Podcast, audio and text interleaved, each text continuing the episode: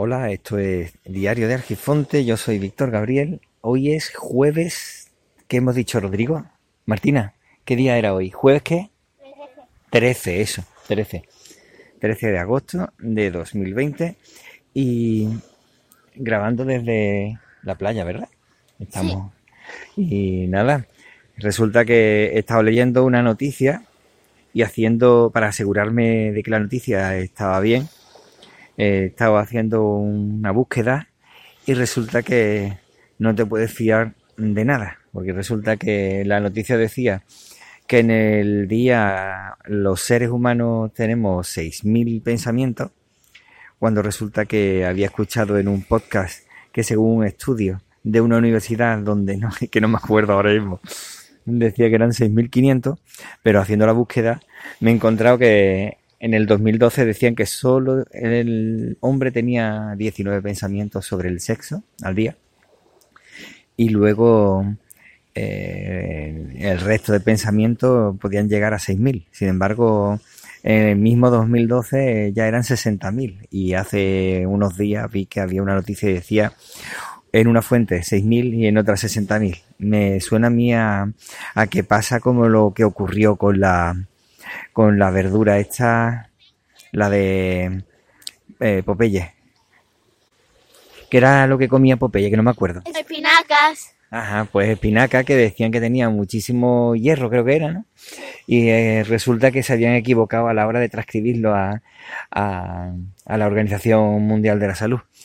Y era un cero menos. Pues esto me suena a mí a lo mismo. A que el informe dice a lo mejor 6.000 y son 60.000 y, o han transcrito 60.000 o es al revés. La verdad es que si son 6.000 me resulta bastante poco.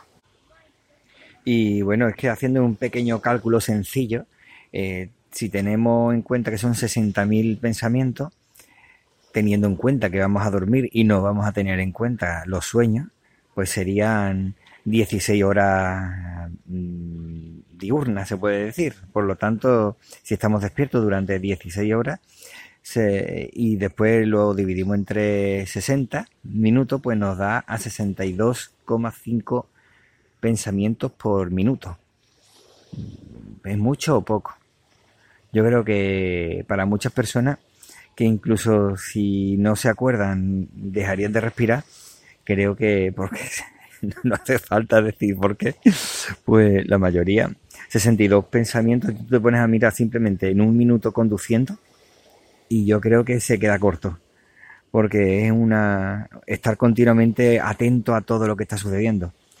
Incluso cuando estás en modo eh, modo automático, que estás conduciendo sin darte cuenta y parece que tienes la mente en otro lado, estás continuamente atento, aunque tú no seas consciente del todo. Y estás teniendo ciertos pensamientos además de los que estás teniendo. Pero si tienes en cuenta que estás atento a cada uno de los coches, el, cómo está el tiempo, si te da el viento de lado, si te da de, de frente o por detrás, se nota muchísimo el comportamiento del coche. Si estás atento a, por ejemplo, que la rueda la pueda tener un poco más vacía o notas ciertos movimientos raros que puedes pensar que se trata de algún bache, alguna cosilla. No sé, creo que en algunos casos se puede dar el, momento en que sea poco y no llegue a esos 62. Pero creo que en otros muchos momentos se queda corto esos 62 pensamientos. Y también hay que tener en cuenta que tenemos en cuenta o qué pensamos nosotros que es un pensamiento. Porque quizás un acto reflejo no, yo creo que no tiene que contarse. Pues si tenemos en cuenta que ahora, por ejemplo, estoy en la playa, son las 11 menos 20, y el sonido que se escucha de fondo, no sé si se escuchará bien, pero es la playa. Y algunos niños que se escucharán seguramente gritando mientras que están jugando, están pasando bombas y mis pequeñillos también que están por aquí, ellos jugando con la arena.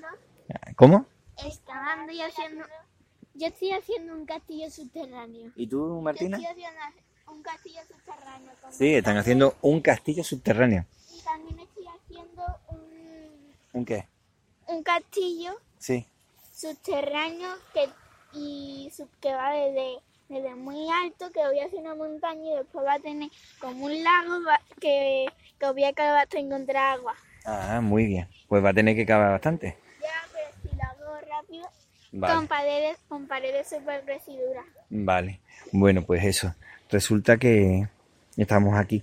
Y el mero hecho de estar tocando la arena de la playa, que está a una temperatura, te hace pensar cosas, recordar otras y, y tomar una serie de, de acciones que si fuera de otras circunstancias diferentes pensarías otra cosa. O sea que yo no sé si hasta, que, hasta qué punto se queda corto.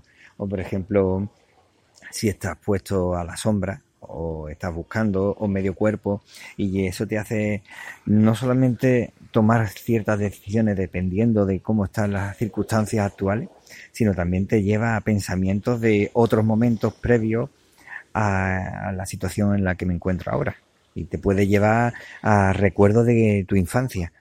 De manera que, mm, no sé, me parece a mí que se queda cortito, bastante cortito esos pensamientos, ese número de pensamientos. A menos que haya hecho el cálculo mal, cosa que ahora mismo creo que no, que no está bien. Pero bueno, yo creo que sí, son sesenta y tantos pensamientos por minuto, sí. Bueno, y nada, era solamente compartir eso, que ahora se está bastante bien. Hemos llegado a la playa y éramos muy poquitas personas. Hemos guardado la distancia de al menos 20 metros entre unos y otros y ahora hemos estado en el agua y cuando hemos salido del agua pues ya hay una distancia de casi 10 metros pero se nota que la gente está llegando rauda y veloz. ¿Eh, Rodrigo?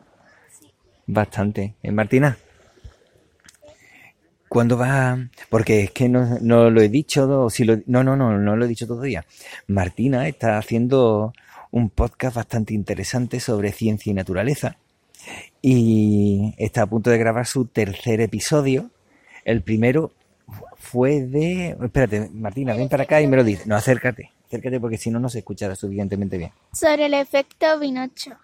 Ajá, sobre el efecto Pinocho que le quedó un montón de bien y, y parece que ha gustado bastante, pero es que el otro, es que si me gustó el primero, el segundo me ha encantado, que iba de... El efecto lepidóptero o también ya conocido como el efecto mariposa. Ahí va, el efecto mariposa, chulísimo, me ha encantado ese episodio. Y próximamente, en, durante esta semana, va a grabar un episodio que todavía no tengo muy claro de, de, qué va a ser, porque hemos estado mirando algunas cosillas que me ha dicho ella que le gusta, pero no se termina ella de, por decidir. ¿Sobre qué piensa hacer el episodio, cariño? Sobre la luz azul. ¿La luz azul, seguro? Qué chulo. Vamos a ver, vamos a aprender cositas. Está ella preparando ya, ultimando el episodio, pero como ella decía, estamos en verano y no siempre se puede hacer las cosas cuando uno piensa porque hay que disfrutar también, ¿verdad? Sí. Y pues nada, ¿no? Bueno. Próximamente en todos vuestros podcatchers. Venga, pues nada, no quiero alargarme demasiado. Con esto y un bizcocho, hasta mañana. Hasta las 8. Hasta las 8. Venga, hasta luego. Yo con la cabeza que tengo se me ha olvidado decir eso, que esto es Diario de Argifonte. Yo soy Víctor Gabriel. Eso no lo tiene apuntado. Sí, pero es que en este caso, como se está escuchando el mar y está muy chulo, pues para que voy a poner una grabación. Que por cierto, quiero grabarla de, de otra forma.